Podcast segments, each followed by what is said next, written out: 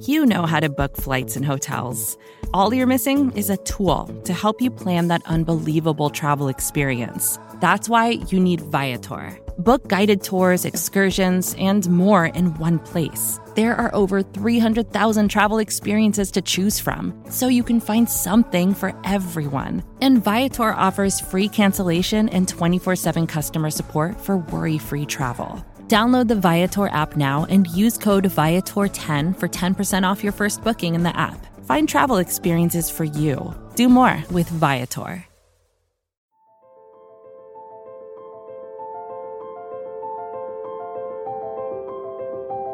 Michael Kist. You caught me not listening again? Benjamin Solak. You never listen! It's the Kist and Solak Show. Presented by SB Nation and Bleeding Green Nation.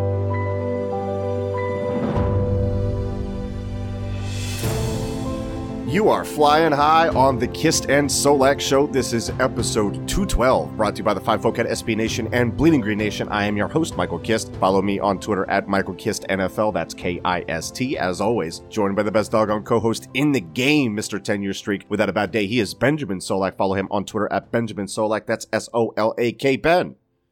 How you doing, brother? Oh, Mike, everything is delicious. Thank Good. you for asking. Nice. Today I had like uh, no publishes. It's my off day. My Fridays tend to be pretty chill, and I was thinking to myself, I might just like sit down and like do the first report of draft season, and that was a nice feeling. Like, oh, we're officially transitioning from caring about this NFL season. How nice. Yes. Are you ready for four months of debate surrounding whether or not you would take Ja'Marr Chase in the top 10? I don't think Eagles fans will have any debate as whether or not they'll take Ja'Marr Chase in the top 10. They'll all be okay with taking Ja'Marr Chase in the top 10.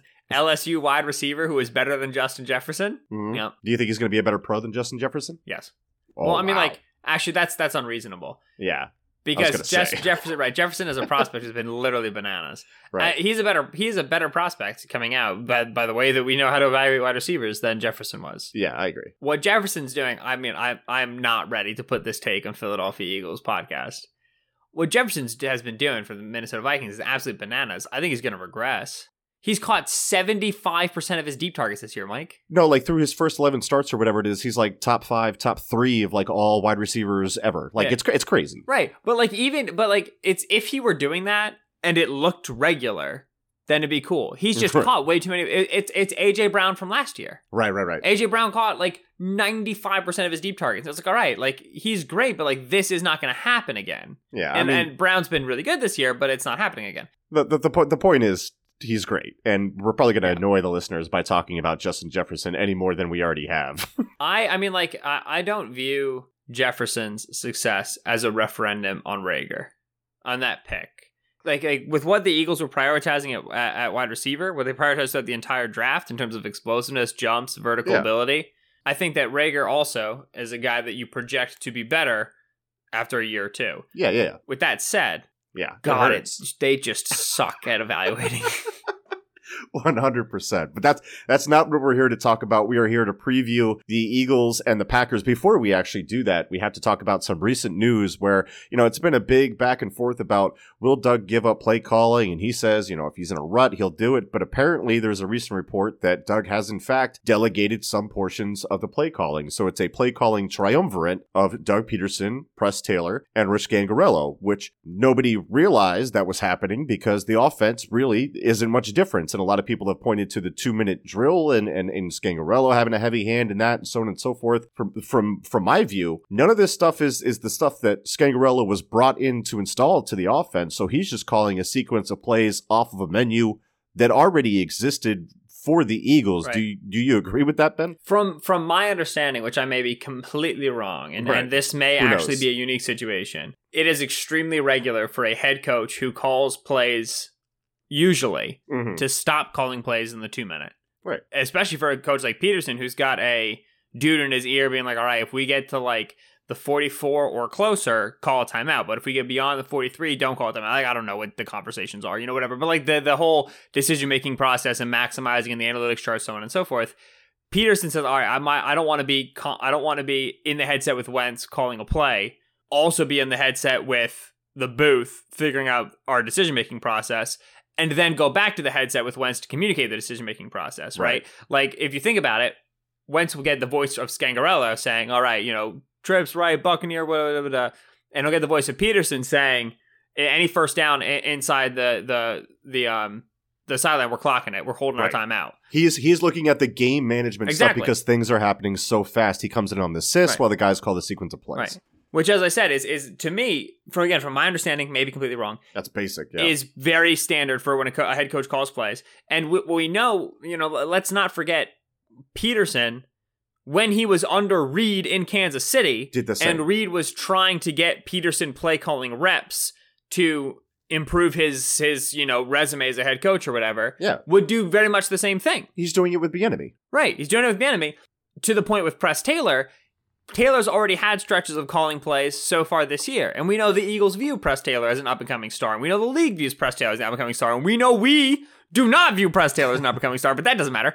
Uh, so to me, the, these these are, you know, the Eagles were even like five and six and like semi functional on offense, let alone successful this wouldn't be things that we're talking about. But because Pederson said, you know, giving up play calling is on the table, now it becomes an interesting thing that oh, Pederson hasn't been calling plays 100% of the time. Mm. So this this to me is is like, you know, you only notice it because there's stuff going on around it. This is an, a non-starter for me. I, don't experience this as any news or any sort of shift on my opinion of Pederson or Wentz or Taylor or Scangarello or the offense or anything. Yeah, unless he were to totally give it up, then really nothing is. is... Uh, actually, I should say it, it is a change for Scangarello because at first I thought Scangarello only brought bad things with his god awful install of, of play action, all their under center garbage. It yep. turns out he's actually calling plays in the two minutes, so he's doing one constructive thing for the Eagles this year. Congrats to him. Yeah, that was supposed to be his big contribution. Hey, let's get Wentz on the move and roll him out, which is everybody uh, what's everybody's calling for. The play action game stinks for the Eagles. The rollout game, the the play action boot from under center stinks. So he has brought mm-hmm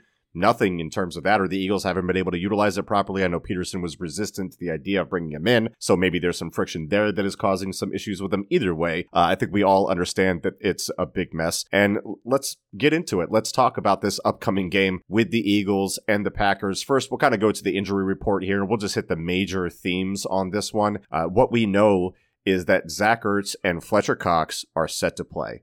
Quarterback Darius Slay is questionable. He's got that calf strain that he suffered in the game last week. And then for the Packers, we know for sure that Corey Linsley, the center, is out. So they're going to be reshuffling their trenches. Ben, before we get to like the nitty gritty, are you excited as I am to hear Tony Romo on the call on this one? Did you know he was in the in the booth oh, for yeah, this one? Yeah, yeah, no. The second I, it was funny because we finished the Monday night game and everybody was like, Louis Riddick and Brian Griese talking about Carson Wentz. Firstly, what in God's name are they watching? And secondly, Riddick, yo, I I did not realize because like I'm watching the game, I'm usually like like like locking in, trying to like see how stuff's going on. I'm like kind of half listening to the broadcast. I went back to rewatch the broadcast to hear Riddick talk at the end of the fourth quarter. This dude hates Howie Roseman. Oh, he does. Hates. He said in 2015 uh, you know, Ro- it's no secret that Roseman and I don't exchange Christmas presents. That was five years ago. Okay. Yeah. Since then, Roseman has regained control of the front office because he said it when he lost it, right? The chip.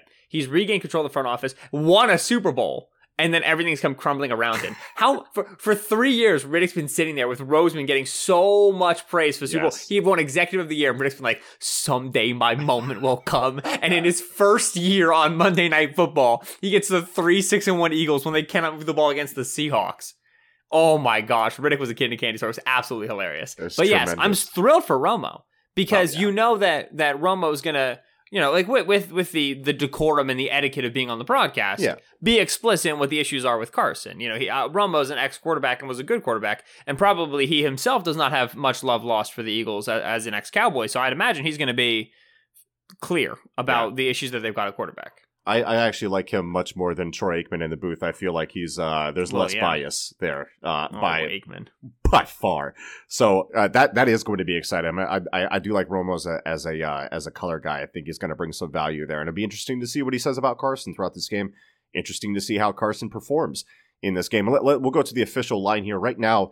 The Packers are eight and a half point favorites. The over under is at 48 and a half.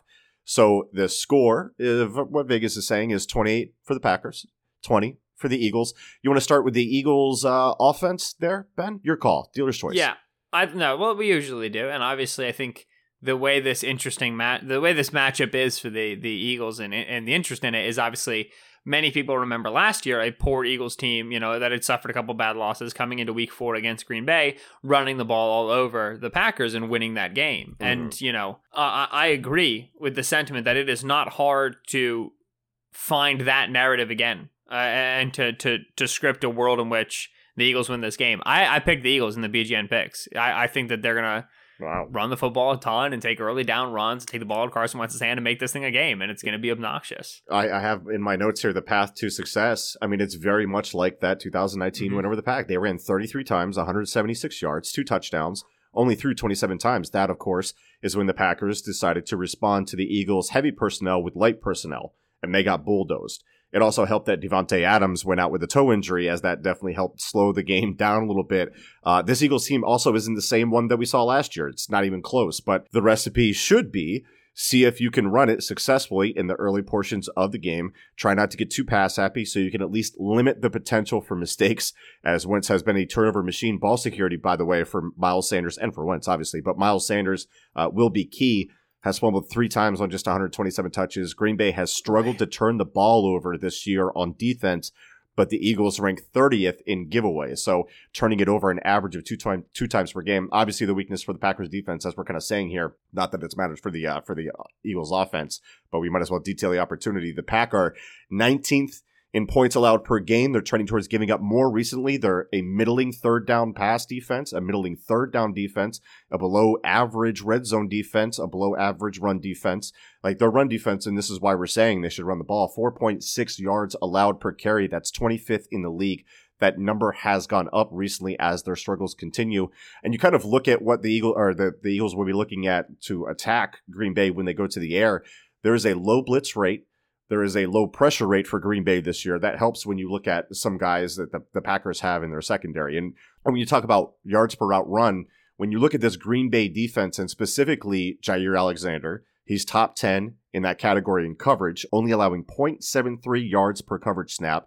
Safety Darnell Savage, one of my biggest draft crushes, you know this, Ben, had a spectacular game against the Bears, picking off Mitchell Trubisky twice, kind of like you know, dunking on a kid, but whatever. Uh, the first one was uh, a brilliantly executed speed turn, playing from single high on a deep shot. The second one was roboting a deep over, where he was able to get his head back around and make a leaping catch. Uh, Deuce putting together a solid season, so those two can be dangerous. The other safety, Adrian Amos, is putting together another quietly solid season. Former Eagle, yeah, former Eagle Chandon Sullivan has had some ups and downs, but he has looked pretty good over the past couple of weeks. Definitely wasn't a liability in those games against the Bears and the Colts that I watched. Cornerback Kevin King is below average, but I talked a bunch of mess about him in last year's preview, and Alshon Jeffery let him shine. So I'm gonna bite my tongue here. Um, this is a this is a solid secondary that would look a lot better if they were getting after the quarterback up front. Defensive coordinator Mike Pettine isn't a real popular dude right now, in part because of the strategy that he employs on third and longs, which Eagles fans will understand very well in terms of the cushion that he allows. And they actually rank really well in terms of their conversion rate, but they leak a lot of yards in those situations and set up opposing offenses for manageable fourth down attempts. Ultimately, hopefully, this is a game where Carson can stand in relatively clean pockets hopefully get in a rhythm because there should be opportunities. But if, if the mm-hmm. protection breaks down, I think this secondary has a field day jumping all over things. Absolutely. And and I'm I'm devastated that you did not mention Eagles great Chandon Sullivan, who I did. I said he was uh, he wasn't a liability in the, the Bears and Colts games that I watched. I thought he was fine. Oh, up and down season. It. Yeah, you weren't uh, listening. Well, that wasn't enough cr- cr- uh, credit to Chandon Sullivan, ex Eagles great. Who, like, if you had told me Chandon Sullivan stuck in the league, I'd be like, oh, nice. And then you would have been like, as a slot corner, I'd have been like, you're outside of your mind. What are you talking right. about? I have no yeah. idea how he's doing this. But anyway, congrats to Chandon. Yeah. You, you you hit the nail on the head. Uh, Packers 22nd in team pass rush win rate right now, which for a, a team that is currently employing Za'Darius Smith, Preston Smith, right, Kenny Clark, is not where you want it to be. Uh, you know, Packers fans have gotten excited by some recent positive play by Rashan Gary. I was hoping for more when I checked him out. I thought that he actually was getting better. To me, he's just being extremely physical in space. this what what this pass rush wants to do, eh, you know, in terms of they don't get you into a ton of third and longs. They're one of the most acquiescent first down defenses, and a lot of that has to go with the way they line up against the run. Uh, Hayden Winks of Rotoworld shared today uh, defenses that run the most two deep zone their rushing EPA on first and 10 this year uh, Indianapolis, uh, the Raiders, Minnesota, Kansas City, and then Green Bay, an extremely heavy two high team, especially mm. on first and 10. Green Bay is 28th in rushing EPA on first and 10. They are giving up a significant amount of yardage on first and 10 runs, which we should expect the Eagles, as the fan base has been crying for and as they did against the Packers last year, to integrate into the game plan. So you yeah. get the Packers into easier third downs, and then they don't have the, the horses right now in the pass rush that it seemed like they did last year to win one on one. What they'd like to do when they get you into your potential third and long situations is have, you know, a hand in the dirt, Kenny Clark, maybe a hand in the dirt, uh, Kingsley Keke. But besides that, just all rushers, right? You put Za'Darius Smith, Preston Smith, Rashan Gary, uh, Ty- Tyler, no, not Lancaster. What's what's 91? I can't remember 91. Anyway, put all of these guys on the line of scrimmage, stand up in, in two point stances, rush with speed, twist, stunts, and games. And when you watch the Eagles with Jason Peters at right guard last week against Seattle, Seattle was a very blitz heavy team and ran a ton of stunts. And Jason Peters really struggled at guard to account for those stunts. When we talk about defensive line games and handling them as an offensive line, what's most important is integrity across five and mm. maintaining mm. levels.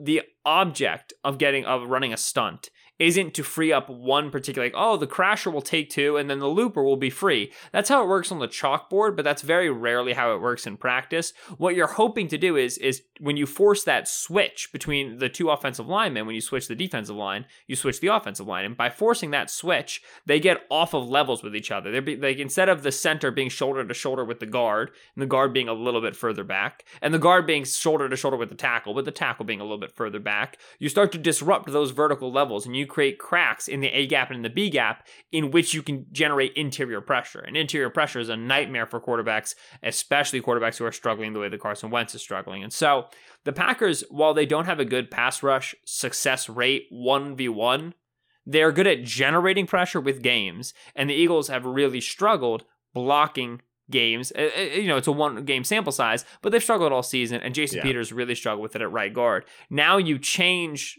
the tackle next to him, Matt Pryor. And Pryor, he plays super high up into the line of scrimmage at yeah. tackle. Uh, he also plays very poorly. But, you know, just stylistically, he plays very high up into the line of scrimmage. He doesn't deep sex, he doesn't have a lot of speed. Jack Driscoll, who's more of a guard build, more fleet footed, sets much deeper. Yes. And so this is going to make things a little bit easier on Peters because he'll be able to play a little bit deeper, which even for his limited athleticism, he's more used to playing deeper as a tackle. Yes. Now at guard, he doesn't want to play as close to line of scrimmage where things happen so fast. So it, the right side of that line is, is the side to watch. That's usually where you get Preston Smith uh, in the lineup. They'll, when they uh, when they rush with with Kingsley Keke, they'll put him on that side. Rashan Gary at two tech on that side. That's where they're going to run their games and Peters is going to be the player that you target. You're going to have to send help to him with Jason Kelce. That's going to leave Isaac Seumalo and Jordan Mailata on islands. Mailata's got to be able to beat Za'Darius Smith one on one. So while on paper, pass rush for the Packers, not ferocious, this Eagles offensive line is good in pass block win rate, 1v1, but against stunts and games, they've really been struggling. And with yet another offensive line combination, there's some worry here. I just got the the visual image of my head of like, okay, you're a right guard in the NFL, and one week you know, you, are used to Lane Johnson to your right side all the time, mm-hmm. dealing with stunts in the depth, and Lane gets super, super deep, maybe deeper than anybody else in the league. And then the next week you have Matt Pryor next to you, and you've got to reconfigure. Like exactly. that's it's like the most polar opposite type of depth you could have. Uh, and this is why I didn't I didn't understand the Pryor right tackle thing in the first right. place. It just did not make sense next to Peters, let alone Pryor at tackle. Period. right? right? Just because he's he's really.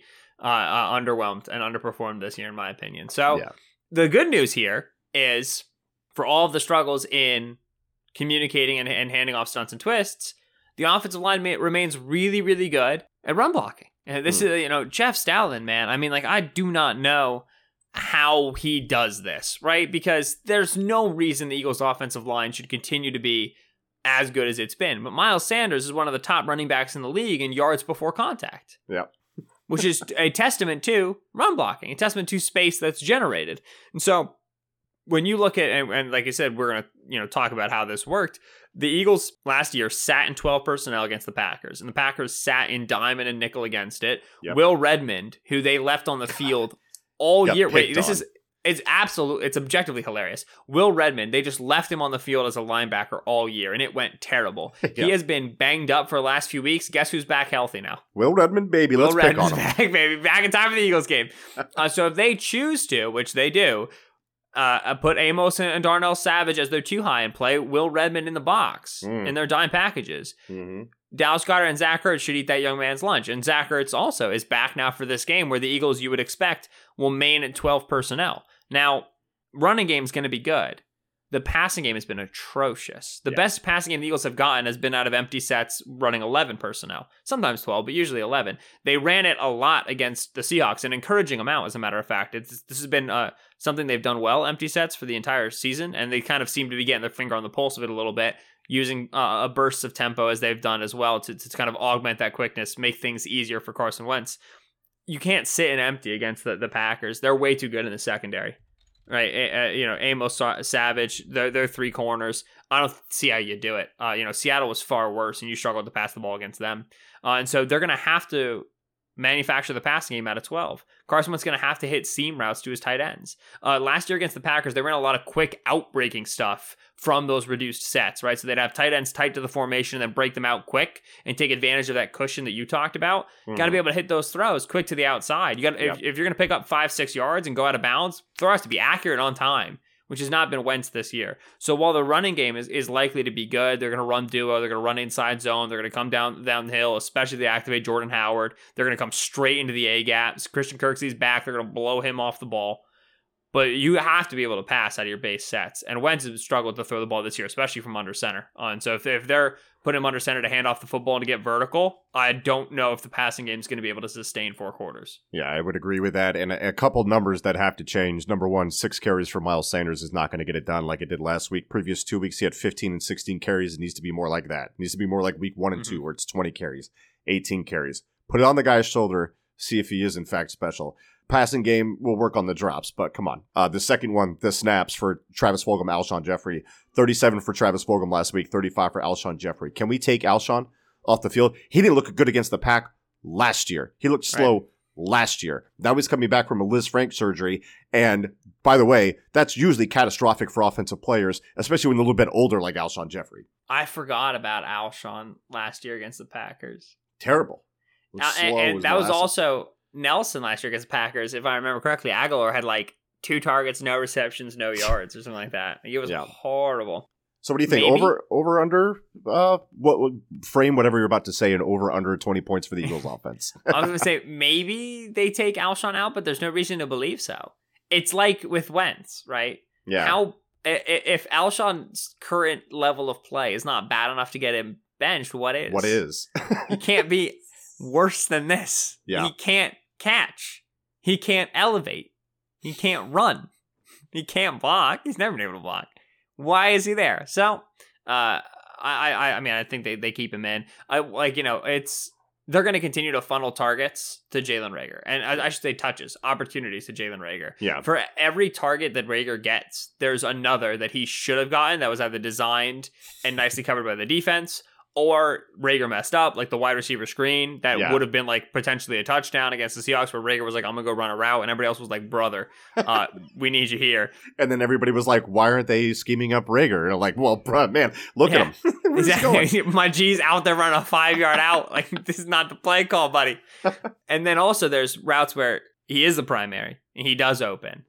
And Carson's like, buddy, I'm gonna stare at you for a bit and then not throw to you because that's the way I like to do it or nowadays. or throw it to you way too late, Yep. like uh, me and Mark talked about on the QB Factory. So what do you think? Over under Oh, twenty yeah, that- points? Second and ten throw, or whatever it was. Abysmal. God Almighty. Um, twenty points. I think the Eagles go over. In that, I think the Eagles win the game. I, I expect this to be an extremely dominant game from Sanders. Uh, not only do I expect more called runs, I think the Eagles might step a little bit back into their under center packages that they've been getting away from for the last couple weeks, rightfully so. And uh, RPOs are also going to box count wise end up being runs instead of passes. Uh, the pre snap looks, the packaged looks. Wentz will kill passing plays at the line and change them into running plays and take advantage of those. I think there will be a focus on the running game. It is tough to predict this offensive coaching staff is going to do something smart, but we're like only 15 months removed from them putting 34 on the Packers by just running the daggum football. Yeah. So if they can't figure this out, like honestly, and with with Ertz and Goedert back, they're going to live in 12, and that's what they like to run out of. And so I think that you, you get a, a good offensive performance by the Eagles. I say they score 27, 28 points. Yeah, I agree. I think the blueprint is there. I'm going to go over. I'm not going to say the exact score yet. I'm going to save it for the pay per view, uh, aka the end of the show when I give my final score prediction. Absolutely. So, After you listen to this ad, suckers. Yeah, that's correct. Let's go to break. Vacations can be tricky. You already know how to book flights and hotels, but now the only thing you're missing is, you know, the actual travel experience. Because is it really a vacation if you're just sitting around like you would at home? You need a tool to get the most out of your time away. That's where Viator steps in. You can book guided tours, activities, excursions, and more in one place to make your trip truly unforgettable. Viator has over 300,000 travel experiences to choose from. Everything from simple tours to extreme adventures and all the niche, interesting stuff in between so you can plan something that everyone you're traveling with will enjoy. Real traveler reviews give the inside scoop from people who already been on the experiences you're considering, so you can plan with confidence. Free cancellation helps you plan for the unexpected, and 24 7 customer support means you can travel worry free. Download the Viator app now and use code Viator10 for 10% off your first booking in the app. Find travel experiences for you. Do more with Viator. Support for this show comes from Atlassian. Atlassian software like Jira, Confluence, and Loom help power global collaboration for all teams so they can accomplish everything that's impossible alone. Because individually we're great, but together we're so much better. That's why millions of teams around the world, including 75% of the Fortune 500, Trust Atlassian software for everything from space exploration and green energy to delivering pizzas and podcasts. Whether you're a team of two, 200, or 2 million, or whether your team is around the corner or on another continent altogether, Atlassian software is built to help keep you all on the same page from start to finish. That way, every one of your teams, from engineering and IT to marketing, HR, and legal, can stay connected and move together as one towards shared company wide goals. Learn how to unleash the potential of your team at Atlassian.com. That's A T L A S S I A N.com. Atlassian. And we are back here on the Kist and Solak Show, episode 212. SB Nation, Bleeding Green Nation, Michael Kist here with Benjamin Solak bringing it to you. We're going to switch sides of the ball. Now we're going to talk about the Eagles defense, how they match up with the Packers offense, uh, basic rundown of the stats that they've uh, put up to this year, and then we'll get into the scheme stuff once that's established. Uh, the Packers offense is first in the league in points per game. They're putting up 31.7, which, whew, buddy, they're second in overall DVOA. They're third in the red zone. They're also first in average time of possession, which you could argue stems from not only their ground game, which is seventh in DVOA, but also their success on third down.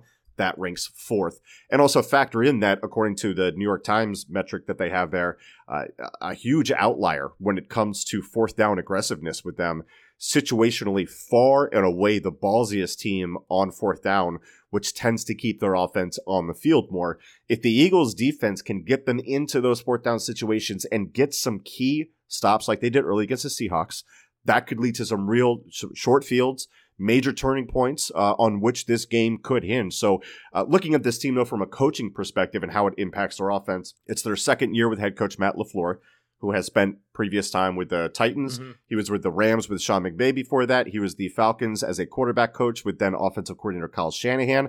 Also Washington back from 2010 to 2013, which was with head coach Mike Shanahan. And of course, the offensive coordinator there was Kyle Shanahan. So the Shanahan roots are deep, sprinkle in some McVay, and uh, this marks yet another of this style of offense that the Eagles are tasked with stopping this year. Obviously, each has their own flavor, but stylistically speaking, you're going to see some Shanahan, McVay staples, not limited to, but including the use of pre-snap motion. A lot of that from them. You see the same from the 49ers, the Browns, the Rams. So the Eagles have had plenty of practice against it. We'll see if it matters. Uh, Aaron Rodgers is in the top half of the league for play action frequency. Joined by other Eagles opponents this year like Baker Mayfield, Jared Goff, and Nick Mullens from similar systems.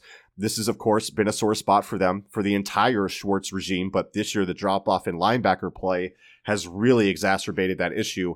Like when you compare those schemes, as I as I mentioned them, you know, I, what do you what do you expect Right. to see this? Maybe similar, maybe different. Like, how do you view this this overall philosophy for their offense? Right. So the terror, right? I don't use the fear or the worry. The terror, the ultimate horror is that the Eagles are like, hey, you remember what we did against the Rams? Where we were like, let's just chase motion across the formation and man coverage and then have no idea what to do on the new formation? Mm-hmm. That. Because the Rams are one of the heaviest pre snap motion teams in the league, but the Packers are right up there with them. And I believe at this stage in the season, the Packers are number one. Don't quote me. They're like top five, but I I believe that they're number one. LaFleur sends guys flying all over the place, and he does it with the intent of putting your coverage shells in an immediate bind, putting your, your back seven, back six into an immediate bind, into an immediate state of confusion. Because number one, nobody is as good at, at diagnosing and taking advantage of coverage breakdowns, coverage weaknesses than Rodgers. Mhm. Rodgers, you know, when we talk about playmaking, we often talk about, you know, breaking the pocket and surviving, so on and so forth. Rodgers is one of the best in the league at like just saying, okay, screw my progression. I'm going to see if I can take advantage of this and being Yeah. right like all of the time. Uh, so that that that's you know playmaking from the pocket. He's he's one of the historical best, not just the best in, in the current league. And so they're going to put you into a ton of motion because it's going to give Rodgers the opportunity to take advantage of space, take advantage of mistakes. It also is really beneficial for their running game. Uh, they will send guys flying across to put your second level in motion. It would change your linebackers, flip their running strength, and then they'll run split zone behind you. And that's very McVayian, right? That's very much Right. the McVay approach. They've got Aaron Rodgers, Aaron Jones, who's a tremendous back, who's playing really, really well. And then they've got one of the top offensive lines in the league in run blocking ability. As Mike said, they're dealing with some injury. Jon Runyan Jr. will be making his first NFL start in Phil or in Green Bay, but against Philadelphia. That's dope for him, man. That's real. Dope. Yeah, that's really really cool. So I hope that the, the the Runyan family has a good time with that because that's awesome. I hope you know Fletch takes his lunch a few times Yeah. also, but that's that like you know if he doesn't, that's also okay. Happy for the Runyans, but. This, that offensive line's a little bit banged up, but uh, run blocking wise, they've been very successful. And so they, they like to use the motion, number one, to give them good angles in the running game, climbing to the second level running zone. And number two, to give Rodgers exploitable opportunities in the passing game. The Eagles against the Rams, just every every throw for Jared Goff was free. It was five yards. It was outside of the hashes, and it was effortless. And, and the Rams uh, put Goff on a lot more bootlegs, a lot more outside of the pocket stuff than the the Packers will do against the Eagles. They, Right. they, for with Rodgers, they don't roll him out as much. But Mhm. Rodgers also has way more arm talent than Goff, so it's not like you have to get him closer to these concepts That's a great point. you don't have to cut the field in half for Rodgers, right? Yep. A lot of why they roll Goff out, it's not because Goff is a great mover. Like he's not, he's just an average guy. It's because they, they need to simplify things for him. And that's fine. You know, he's not the only quarterback in the league that needs that. Um, but but for Rodgers, you know, you're not necessarily hand, handcuffed with that. And so if the Eagles decide to approach man coverage in that way, they're going to be at, a- at a spot of weakness. And it's going to be interesting to see what their answer is. Because you say, oh, well, they played the Shanahan offense. Yeah, Shanahan really like with, with with Mullens in there, he didn't run the passing game the way I expected and feared, Right. and they were very very run heavy and they were very heavy personnel. Uh, and that let the Eagles play like four linebackers, right? That was the game where Genard Avery was like, I'm going to have two sacks and then do nothing else for the rest of the year, right? Because they just put Avery in over like the two tight end sets and just let him be like an on ball Sam. That's not, the Packers don't do that. The Packers will run multiple tight ends. They'll run a, a, a quasi fullback out there, but they don't do it at like you know they don't they don't do it heavy they'll go empty with it you know they'll spread Yeah. their receivers out uh, so you're not going to have that luxury so I, I don't necessarily think that the game against kyle shanahan provides an, an actionable mold for response so one you either have to have really good communication in your secondary which your starters are healthy uh, rodney mcleod darius slay avonte maddox nickel robey coleman jalen mills your starters are healthy and available darius slay has the calf injury they need Slay to travel with Adams. So they Yeah. have to stay in man. So you have to be really good at communicating and and ready, here it comes. Knowing what to do against bunch sets, knowing what to do against switch releases, knowing what to do against rub routes, which is just Jim Schwartz defenses historically are never entirely sure what's going on with those. yeah. Uh, because you need Adams, uh, you need Slay to be able to travel with Adams. If Slay is at less than 100%, coming in questionable with the calf, he has to pull himself, he gets re injured, or you know, if if they just they aren't getting that matchup. Let's say Slay's struggling against Adams, which he's historically been quite good against Adams. Let's say he's struggling. They can go heavy zone, but they haven't done it all year. Yeah. And it, it's difficult to imagine that they're going to start doing it now. You know, we talk about this every week, and it never comes to fruition every week. So the the Packers offense schematically is going to stress communication along the back seven. It's going to stress angles in your running game and in the quick passing game. And with Darius Slay dedicated to Davante Adams, it's going to give Rodgers the opportunity to say, "Oh, I've got a safety spinning down. I've got a different safety spinning to single high. I've got Marquez Valdes Scantling in a sprint off against Avonte Maddox, and that man is 6'4 with 34 inch arms. Let's throw a football, baby." I was just about to point that out. Yeah, when you look at the matchups, I mean, I think you mentioned in the post-game show that you think that Darius Slay versus Davante Adams more suits the skill set of Darius Slay as opposed to going up against like the Hulk, aka DK Metcalf. And I would definitely agree there, even though Slay is banged up. Last year with the Lions, Slay shadowed Adams. They only faced off once because of the turf toe injury that Adams suffered in the Eagles game that I mentioned before. When they were head up with each other, Adams was targeted five times. He had four receptions for 63 yards, zero touchdowns. Let me tell you, I'm going to take that every day and hopefully on Sunday. Compare that to week four last year, where mm-hmm. Adams went off on the Eagles for 10 catches, 180 yards, only 55 snaps. That's 4.39 yards per route run, not yards per target, not 4. yards per reception. 4.39? 4.39 yards per Dude, every time he three, ran around. It's 3.3 yards per snap. Yeah, that's crazy. Running Which, snap. 3.3 yards to Davante Adams. One of the best totals of the, of the, of the week. It's it's insane. And, and speaking of yards per route run per PFF, Davante Adams leads the league in this category this year. His 2.96 yes. average over the season, slightly better than Justin Jefferson's.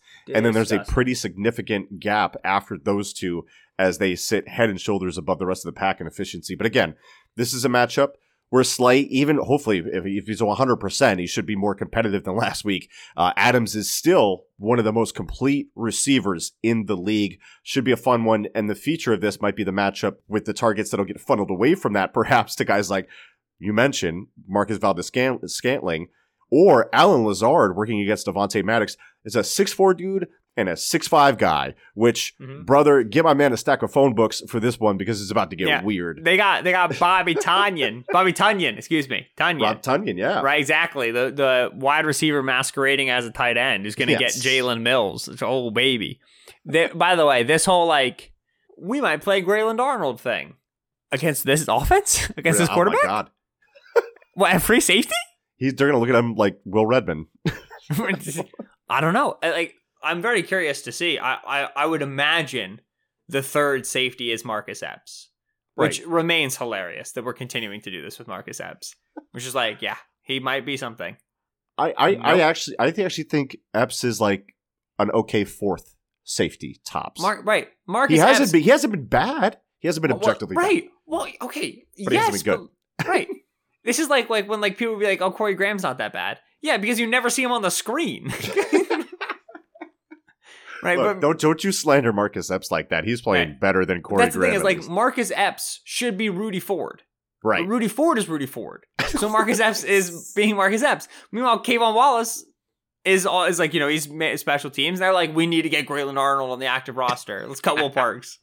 Oh my gosh, their safety position so bad.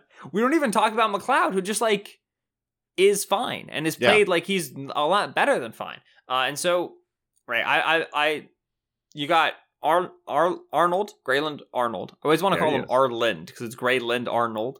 Uh, you got Arnold, and you've got you know Michael Jacquet, who's their fourth corner, or I guess he's yeah he's their fourth corner because because Cre'Von's not going to be available for this game, yeah. right?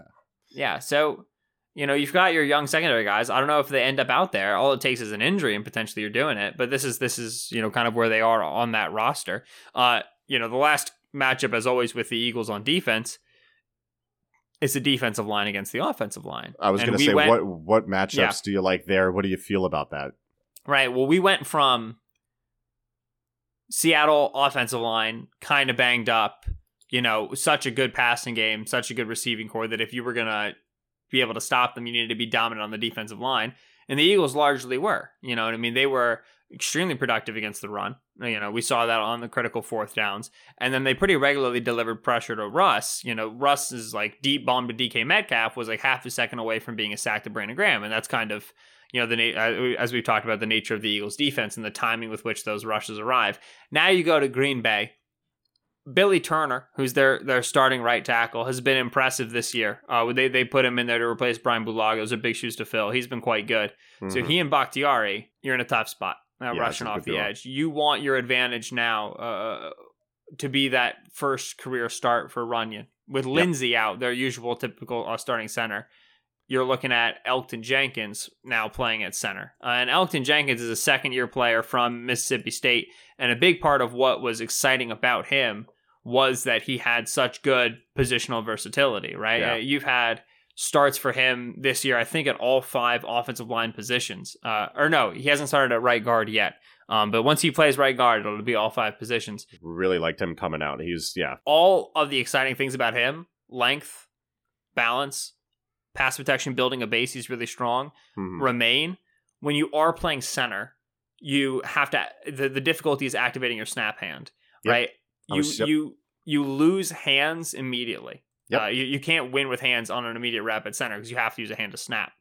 Unfortunately, the Eagles rarely line up a true nose. So it's not like they're going to line up Hargrave one on one and be like, beat Elgton Jenkins, beat this guy taking his fourth career start at center. Uh, it's just, uh, I don't think that that's. I don't think that's in the card for Jim Schwartz, even though it potentially should be. Uh, yeah. When they go like sub package blitz packages, they put linebackers in that spot. Yep. You know, and they blitz them eh, through the A gap. So I don't and think they're, they're going to be able to. They're blitzing them or they're sugaring it to try to give them the, right. a, a, step, a simulated pressure, so they can get Fletcher Cox a half second more to rush one on one against the guard, which right. would be Runyan, which he should.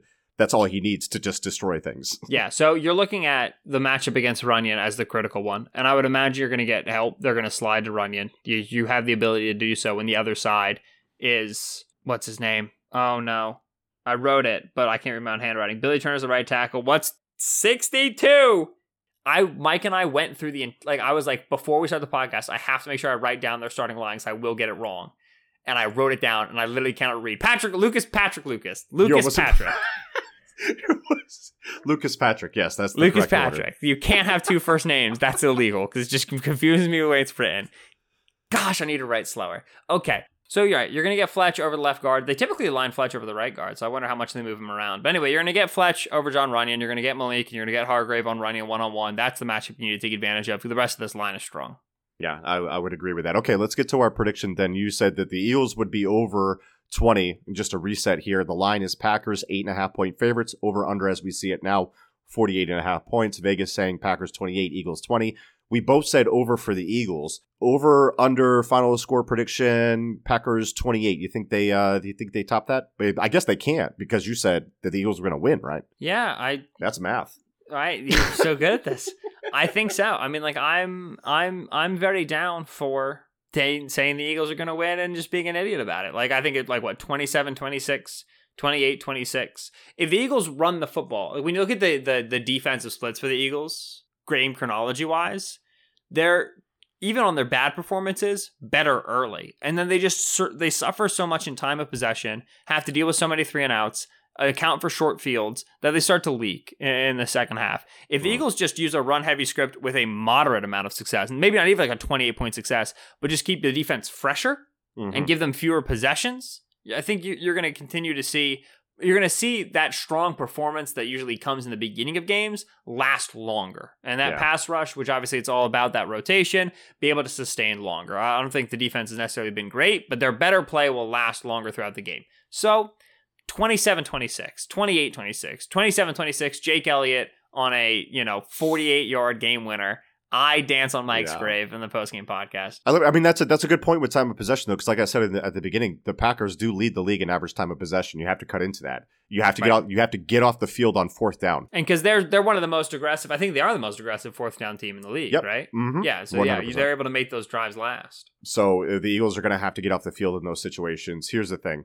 Uh, I, I, do think the Eagles' offense does look better. I do think that they go with the, the running game plan. The blueprint is there from from last year. There's there's zero excuse for it not to be. However, I still think we are complaining at the, about the run game at the end of this thing because I think the Packers are going to boat race them, and I think they're going to put up points early. And it's going to make the Eagles abandon that, and they're not going to be able to get into a rhythm as far as that goes. Might be weirdly close for a little bit, but I, I, I can't see them keeping pace with the Packers right now. Not not logically anyway. I, I get why the game would be weirdly close, like it's kind of like that Seahawks Eagles thing. They should be blowing them out, it's not really happening type of thing.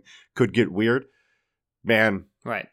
If ask, I were me, ask me if I have any faith in the Eagles right now. In in Jim Schwartz, number one, to stop Aaron Rodgers. Number with uh, Davante Adams, if he plays a full freaking game. if right, I, I reserve the right to if Darius Slay looks like anything less than eighty five percent to go. say I go. would have been right if not for Darius Slay being unhealthy. Unless it's a Grayland Arnold, you know, Craig James type situation where he comes in and gets the gets the pick to to seal the thing. I, I'm gonna go with I'll go with the Eagles twenty three, Packers thirty four. I think they put up points, man. I don't see why not. They're they're they are freaking hot. And who knows, with with the health of any Eagle being questionable, they might as well be dead. So we'll see if Slay has to pull himself to like 15, 20 snaps. Man, I hope he's healthy. I hope this is just a, a small thing that he can recover from pretty quickly. But that's my thoughts on the matter, man. Not Yeah. real, uh, not real. Hopefully they surprise me. I like being surprised better than I like being let down. Yep. If I were if I were handicapping, my bet would be Eagles over team total twenty.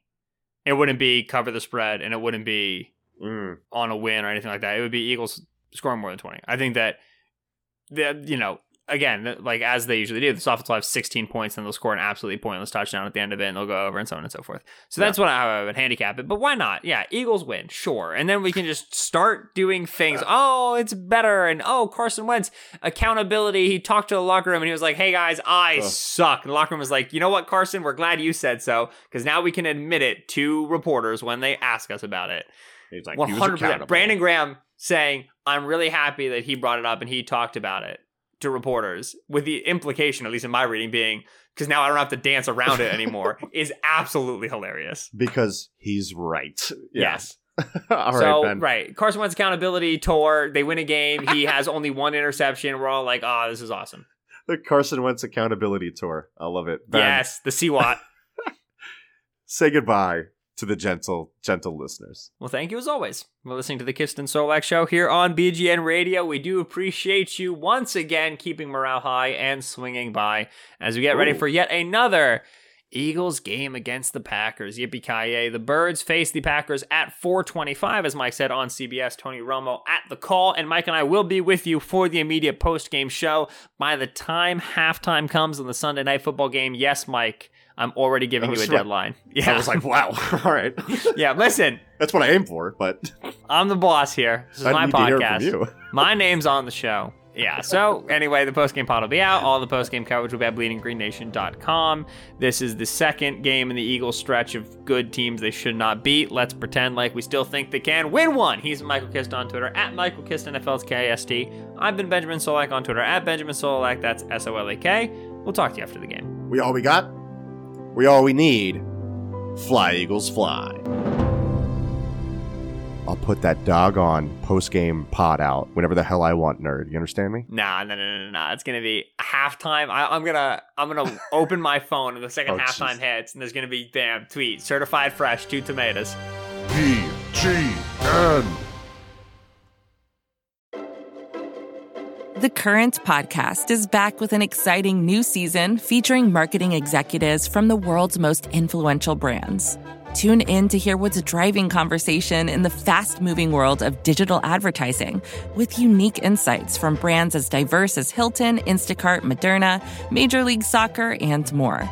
And in this presidential election season, The Current explores what a national political advertiser, like the National Republican Senatorial Committee, and a major CPG brand like Hershey can learn from each other. Listen in and subscribe to The Current at thecurrent.com or wherever you get your podcasts. First thing in the morning, as soon as you wake up, the to do list starts. Does the car need gas? Hopefully those leftovers are still good. Why did I get CC'd Call on mom? No.